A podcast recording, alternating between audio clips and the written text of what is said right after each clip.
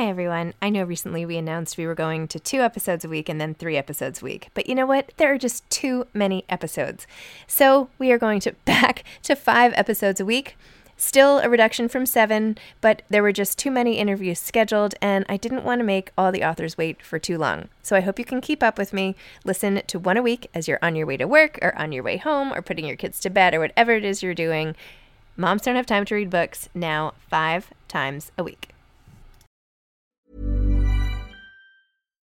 Millions of people have lost weight with personalized plans from Noom, like Evan, who can't stand salads and still lost 50 pounds. Salads, generally, for most people, are the easy button, right? For me, that wasn't an option. I never really was a salad guy. That's just not who I am. But Noom worked for me. Get your personalized plan today at Noom.com. Real Noom user compensated to provide their story. In four weeks, the typical Noom user can expect to lose one to two pounds per week. Individual results may vary. Mom deserves the best, and there's no better place to shop for Mother's Day than Whole Foods Market. They're your destination for unbeatable savings, from premium gifts to show-stopping flowers and irresistible desserts. Start by saving 33% with Prime on all body care and candles. Then get a 15-stem bunch of tulips for just $9.99 each with Prime. Round out Mom's menu with festive rosé, irresistible berry chantilly cake, and more special treats. Come celebrate Mother's Day at Whole Foods Market. Since 2013, Bombas has donated over 100 million socks, underwear, and t shirts to those facing homelessness. If we counted those on air, this ad would last over 1,157 days. But if we counted the time it takes to make a donation possible, it would take just a few clicks. Because every time you make a purchase, Bombas donates an item to someone who needs it. Go to bombas.com slash ACAST and use code ACAST for 20% off your first purchase. That's bombas.com slash ACAST, code ACAST.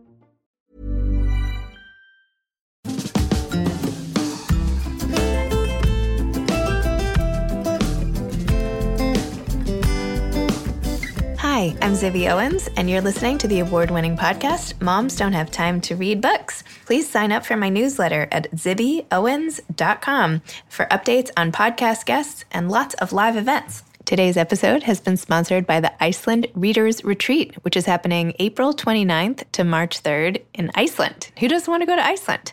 While you're there, you'll get small group lectures and talks by renowned authors, learning about the rich literary heritage of this Nordic book loving nation. Adam Gopnik is the special guest this year, and he will be doing a small seminar on memoir. Between all these intimate book discussions, you get to have literary themed tours of the countryside, hear from other Icelandic writers, and discover some really cool artifacts in Reykjavik's museums. This sounds so fun, and I'm hoping I can somehow manage to get there. Uh, but you should check it out at IcelandReadersRetreat.com. That's IcelandReadersRetreat.com com. The price is $1,600, but that includes so much, everything for basically four days of your life. So check it out at the Iceland Readers Retreat. Thank you so much. Emily Nemens is the debut author of The Cactus League, a novel. She's the editor of the Paris Review and was previously the co editor of the Southern Review. An alumnus of the Kerouac Project Writing Residency Program in Orlando, Florida, her work has been published in Esquire, N Plus One, the Gettysburg Review, Hobart, and other outlets. Originally from Seattle, Emily attended Brown University and received her MFA from Louisiana State University. She's also an illustrator. Her illustrations have been published in The New Yorker and on Tumblr, where she has a following for her portraits of women in Congress. She currently lives in New York. Welcome, Emily. Thanks for coming on Moms Don't Have Time to Read Books. Thanks for having me. Of course. We were just talking, we had coffee, and Emily mentioned this book to me. It felt like 100 years ago. And now here it is, finally coming out. So exciting. Yeah. The Cactus League. Next week. Next week. So, The Cactus League, can you please tell listeners what this book is about? Yeah, it's a novel about spring training baseball, but it's sort of the least baseball baseball book. It's really about the community that gathers in this small suburb of Phoenix every spring with all sorts of different hopes and aspirations for the season. And what made you write this story? Why, why these characters? Why this book? Well, I'm a big baseball fan. I have been since I was a little girl. And my dad and I, I grew up in Seattle, and my dad and I would need to get out of Seattle in March. If you can imagine all the bad stereotypes of like a gray, cold place, that's true from March 1st to 31st or 30th.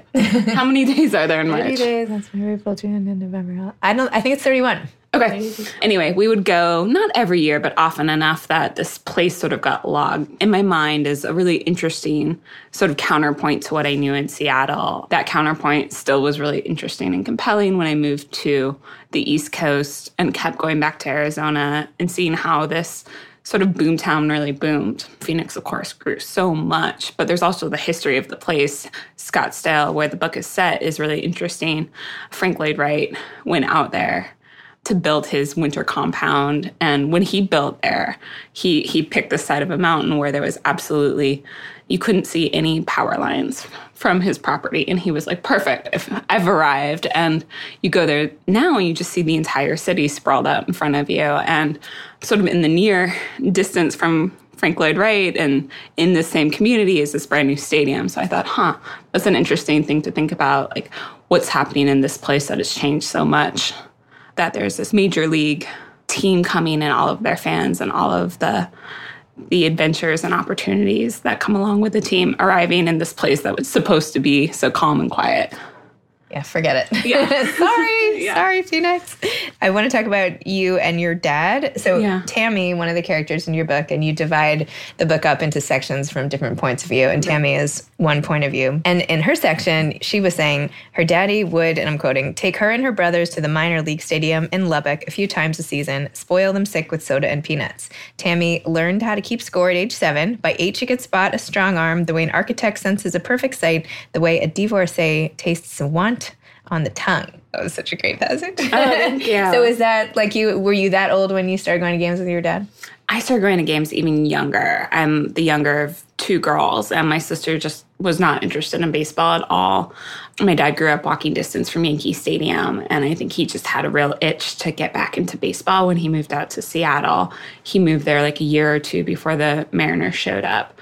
And so, yeah, basically, as soon as I was old enough to sit through a game, we started going. And it was a great time to be a little kid excited about baseball because Ken Griffey jr. had mm-hmm. just arrived in yep. Seattle. And, you know, he was this teenage phenom. He went straight from high school. I just remember.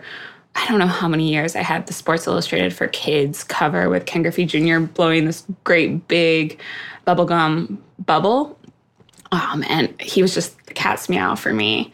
And that plus just like it was a chance during, you know, our day and our week that I got to spend time with my dad alone was really nice. I didn't have the eye for for pitches that that Tammy had, but otherwise pretty similar. I feel like baseball when I was growing up was more maybe I'm wrong, but I feel like it's, it was a much bigger deal in the popular culture. Like my brother was a huge Mets fan, so the 1986 Mets, they were like the heroes of our childhood. Oh, we of had course. like Let's Go Mets Go videos and I know like all players from then and I couldn't tell you probably a single Mets player right now. right. Well, I mean, I think it's interesting, and that was one of the things I was exciting about writing about baseball in 20. I started the book in 2011, but like for this last decade, is baseball has been sort of on a decline in the popular culture, and and what does that mean? What are we still hanging on to in terms of why is baseball important? What happens when it sort of uh, fades into the limelight? You know, like what are new opportunities there? And you started it in 2011. Yeah. Now it's 2020. So what happened between then and now? Tell me about the oh. process of writing this book. Well, so I had been living in New York and working and writing and editing and mostly working though. And I just really wanted to write a book and commit to literature. So I went back to grad school after spending my 20s working in the city. And I went to Louisiana State University in Baton Rouge. And SEC football is a really big deal. I mean, they're national champions now. So that's, of course, exciting. Congratulations. Thank you. But I showed up and I thought, whoa, this is a really fascinating and sort of beguiling cultural phenomenon. Just 200,000 people on campus. I mean, this is a campus of 30,000 kids and, you know, just this huge influx of people coming and I wanted to unpack that to understand it, to enjoy it. I mean, I tailgated too, but um, understand what was going on, why all these different people had sort of hooked into professional sport or non, in this case, you know, amateur, but very top level amateur sport, and think about what that means to the whole community. So I spent a while reading about football and tailgating. I got into the press corps and sort of thinking about what was specific to Louisiana and the SEC and what about this was just American sports culture and sort of where it started. I was working on it pretty seriously through my MFA, but I stopped my MFA to become the editor of the Southern Review. And then I finished up my grad credits sort of in fits and starts, but finally graduated in 2015 with a version, an early version of this book. It was my senior or my graduating thesis. But at that point, it was stories. It was standalone stories that sort of all jumbled together in in Scottsdale. They all were happening at the same time with the same team, but I just hadn't figured out how to have them speak to one another and work together and really acknowledge that they're all happening during a season. Like I think that's one of the exciting things about sports literature is that there is a clock, there is a timeline, there's a ticking time bomb of whether it's you know bottom of the ninth or the end of the season or there, there is sort of an implicit fire there and i wanted to make the most of that.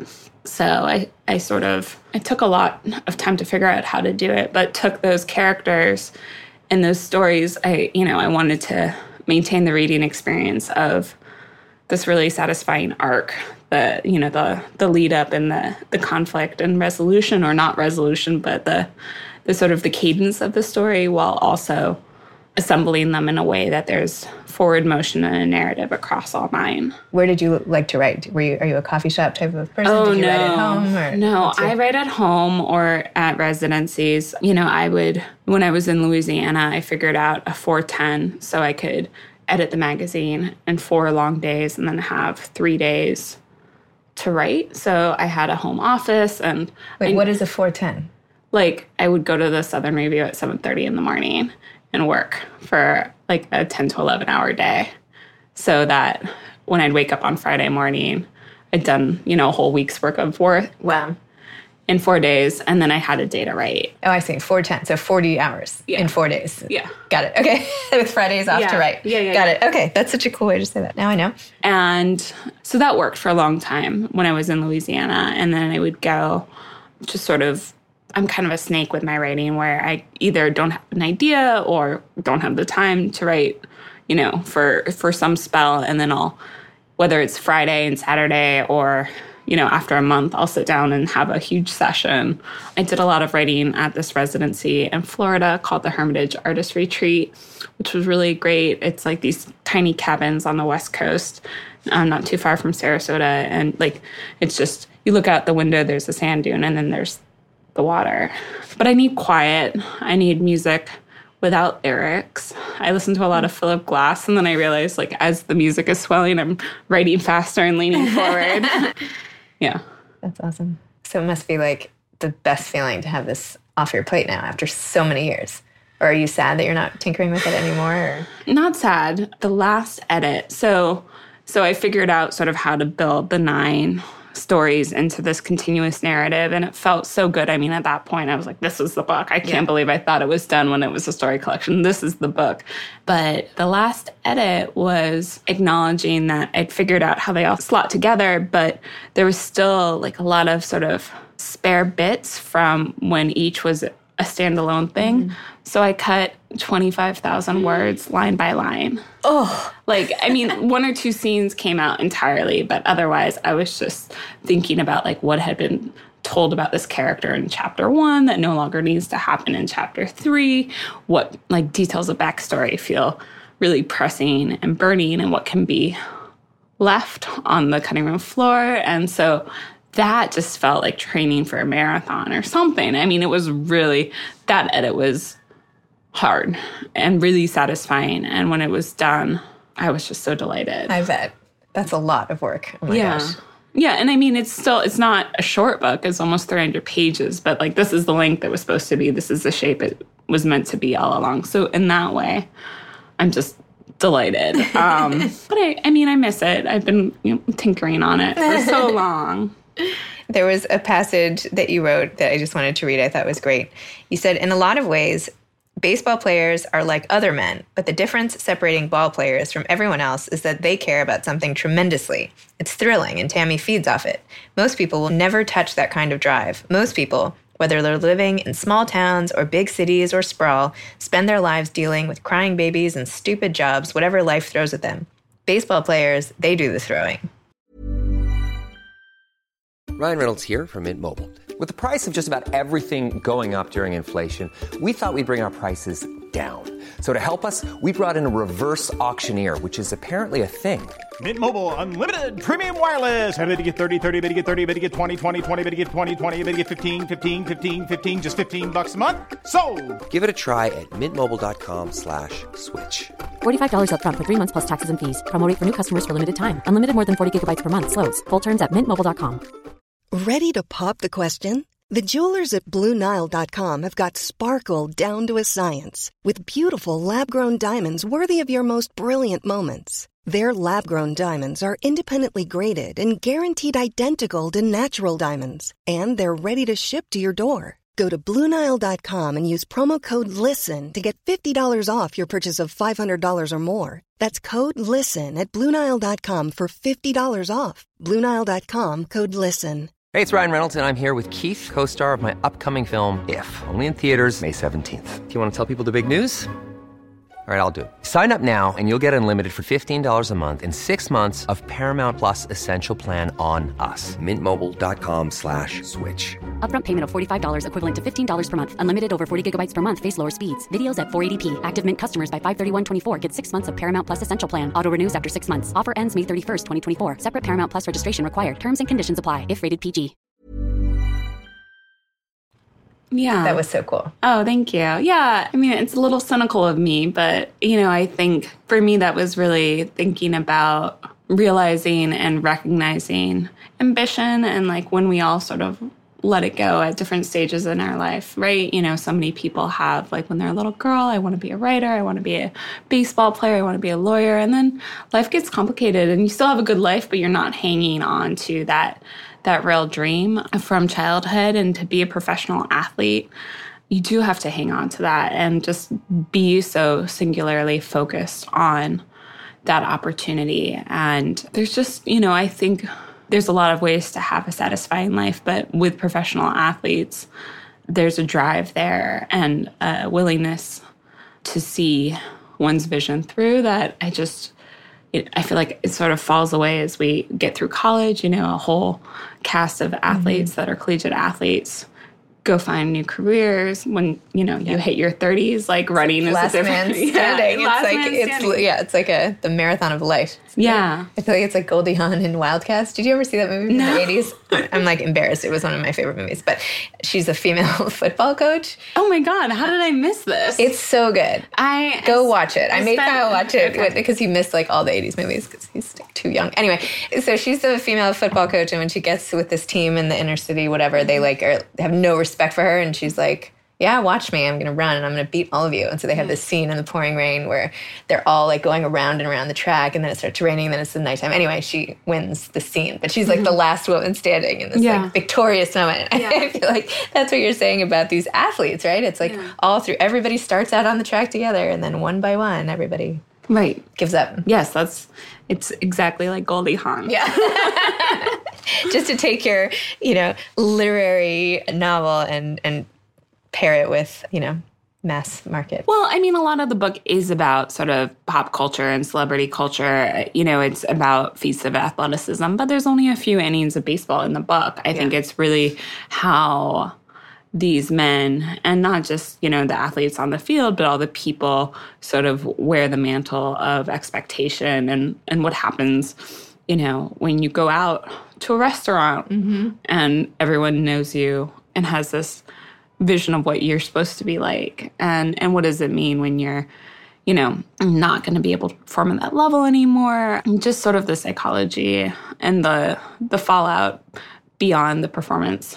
Did you have the pleasure of interviewing a lot of professional athletes for research or um, imagining or I, I was a lot of imagining. I read a lot of autobiographies and oral histories you know particularly in the contemporary moment with just the culture around sports, athletes are really good at sort of protecting their public personas for all the reasons that, you know, I look at in the book. But there's, you know, like with outlets like The Athletic, where it's so, you know, it's their voice, but it's also like a pretty controlled voice that, you know, one, I was shy mm-hmm. about going to athletes. And two, I just thought that there would be more opportunities to imagine and explore if I had a little bit of distance. And tell me a little, you have a lot of architecture references in here. Sure. Are you just interested in it there was a lot of Frank Lloyd Wright and Taliesin and yeah. references to other architects. There's this great book that came out last year. Too late to help me with writing the book, but like reading it, I was so affirmed. Paul Goldberger, mm-hmm, the architecture yeah. critic, wrote a book on baseball stadiums, and he talked about in the intro, like, oh, baseball is not the American metaphor, but baseball stadiums are. I think there's just something so interesting about monumental architecture as this gathering place.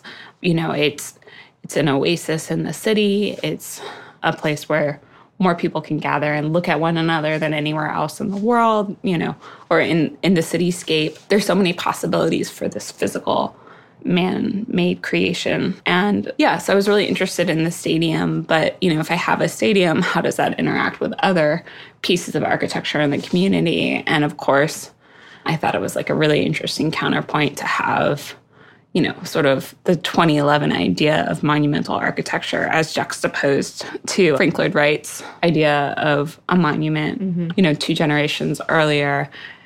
And there's such different buildings, there's such different values. And what does it say sort of about contemporary culture that we've gone to these, you know, casinos with strobe lights and or spotlights, you know, pointing up into the sky and these big stadiums rather than this monument uh, almost disappears into the mountains. Mm-hmm. So pretty. Yeah. And then because this is a transient community of athletes coming in, seasonal workers arriving, retirees, people having sort of restarting their lives after divorces, it felt necessary to talk about domestic architecture too.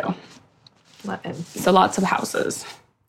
So, can I skip over now to your other life as editor of the Paris Review? Sure. You were handpicked from among, I'm sure, a zillion candidates to mm-hmm. come to New York and be the editor. What did that feel like? I know you'd already been the editor of the Southern Review and everything, but yeah. were you really, I mean, tell me about that moment in your life and sort of the decision to leave behind what you were doing and come up here and yeah i mean you can say handpicked. I raised my hand. I mean, I applied Ooh, for the job. That. You know, I love the literary quarterly as a format. It's just such an opportunity as an editor to support writers you admire, sort of, you know, people pick up the Paris Review because they know the magazine, not because they know the writers inside necessarily. And that's such a great way to share exciting new writing without having, you know, the writer to have need name recognition or anything else. And and just also like the reading experience of putting together essentially what you know it's 200 pages or 250 pages. So it feels like an anthology if this is the most exciting literature right now. I think that experience of moving between authors and thinking about what they do to one another and how they play together is such an exciting reading experience. And unlike anything else. So I, I knew I wanted to keep working in literary magazines, but I sort of had hit the ceiling in Louisiana in terms of opportunities for growth. So I was looking around. There's only a few. I mean, there's probably like a dozen big liter, I mean, big little yeah. literary magazines left in terms of places that could support a woman who wants to be a full time editor. And so I had a sense of the landscape, and I just I wasn't expecting the job at the Paris Review to come up so quickly. But when it did, I thought, I want that. So it was great.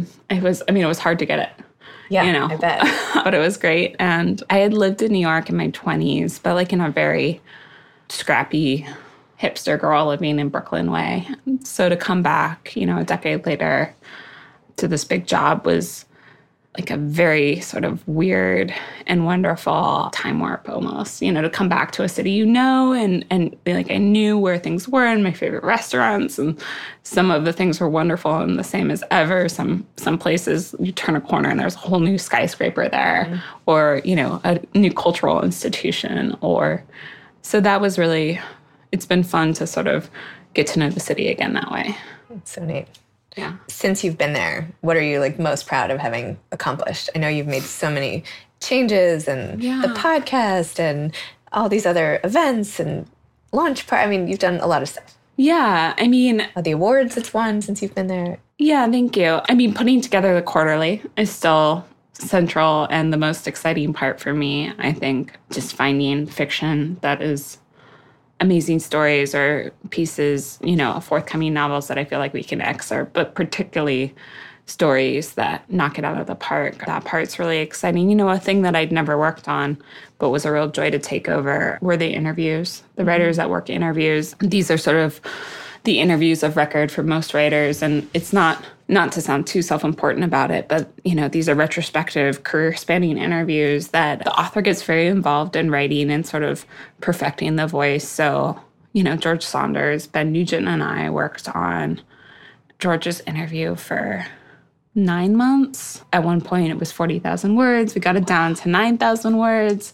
George added back another 6,000. so, you know, but those conversations and trying to make this document that once is at once a conversation, but is also really a taste statement and an explanation of how the writer's mind works is just a really exciting thing. So the quarterly is great. We have a podcast, and that was so much fun to put together.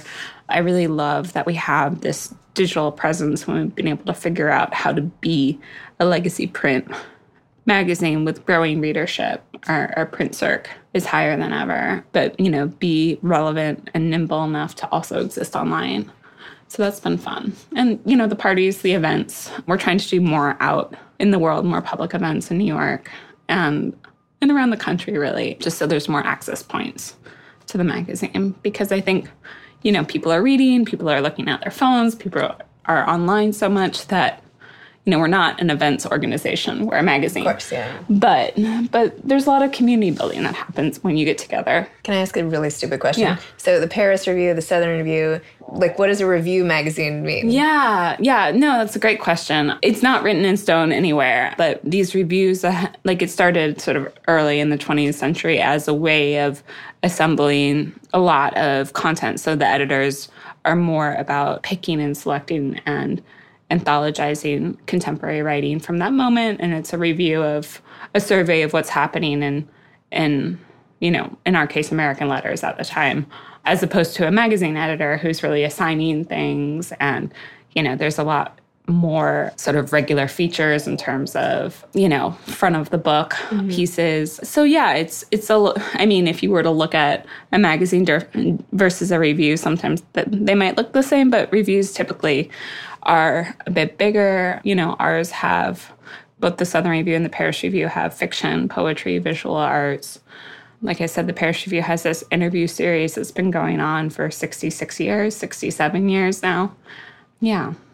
And and I think also reviews, this is the thing that I'm really proud of because they're assembled you know, they're bigger publications and they're assembled, you know, quarterly. People keep them. You know, they're mm-hmm. they're not they're not quite books, but you know, I love walking into a friend's house or a stranger's house is even better and seeing that they have, you know, a couple feet of Paris reviews on their bookshelf because this is something that isn't so timely. It's not I mean, it's relevant, of course. It has some it's saying something about the contemporary moment, but it's also a document that is full of literature that they want to keep. Love it. So what's coming next for you now? I know you're already so busy and you have this lunch and everything. Yeah, well I'm I'm going around quite a bit with the book, which will be really fun. I'm going around with the magazine as well. There's this big conference. I don't know if you've heard of AWP. I think yeah. The I don't know much about it, but yeah. of writers and writing programs and that's in San Antonio, Texas. So I'm going to that. You know, I really am eager to start writing the next thing, which mm-hmm. will probably be some stories, my favorite. And yeah, I I think you know, I was always a slow writer. If you couldn't tell, this one took nine years. So I'm not rushing anywhere, but I'm really excited to have the book out in the world and sort of also put it away and think about what can come next. I feel like in the spring you need to have like when the Mar- do the Mariners play. This is so, I, this oh, I'm shows going. My lack of knowledge. Mariners must play the Mets or the Yankees at some point. No, they do. Do you have to have like a big? You have to invite everyone you know. Oh, like get a whole section. Yeah, you should get a whole section and make it like your day and like give out Cactus League t-shirts or I don't know, something, sell the book, like make it a whole Oh, I love that. Thing. Yeah, I'm going to Arizona in March as part of the tour. There's a big book festival in Tucson and I'm excited for the book festival, but like I'm even more excited to go sit in a couple of stadiums and just be like, ah, oh, the Cactus League is in the Cactus League. Here we are. well, if you do the New York thing, let me know. I will, absolutely. Yeah, I whenever the Mariners come to Yankee Stadium, I go to one, sometimes three games. Um, I mean, it's a bit of a schlep to get up there, but it's always worth it. do you have any advice for aspiring authors? Oh, just keep going. I mean, like I said, I thought this book was done in 2015 and I look back at those drafts and I'm really proud of that work, but I also think that it really had to go back into the tumbler and, you know, be worked over several more times before it was the book that I wanted it to be. And I, I think that it's okay to get to the end and say, I need to do it again or, or try some more and just be more rigorous with yourself. It's hard that patience didn't come naturally to me, but I'm really glad that I had to go around and around with the book because it, when it finally did stop, it's it's in the right spot. That's great. Well, congratulations on it. So Thank exciting, you. and can't wait to see what comes next in your career. Thanks, Zibby. Thanks for having me. You've been listening to Moms Don't Have Time to Read Books with Zibby Owens. Please make sure to sign up for my newsletter at zibbyowens.com to get more updates about episodes like these and also lots of live events. Thanks so much. Today's episode has been sponsored by the Iceland Readers Retreat. Don't forget to check it out April 29th to May 3rd, 2020, icelandreadersretreat.com. You can follow me on Instagram at Moms Don't Have Time to Read Books. Thanks so much to Steve and Ryan at Texture Sound for the sound editing. And thank you to Morning Moon Productions for providing this fantastic intro and outro music. Thanks for listening. You could always email me at zibby at zibbyowens.com.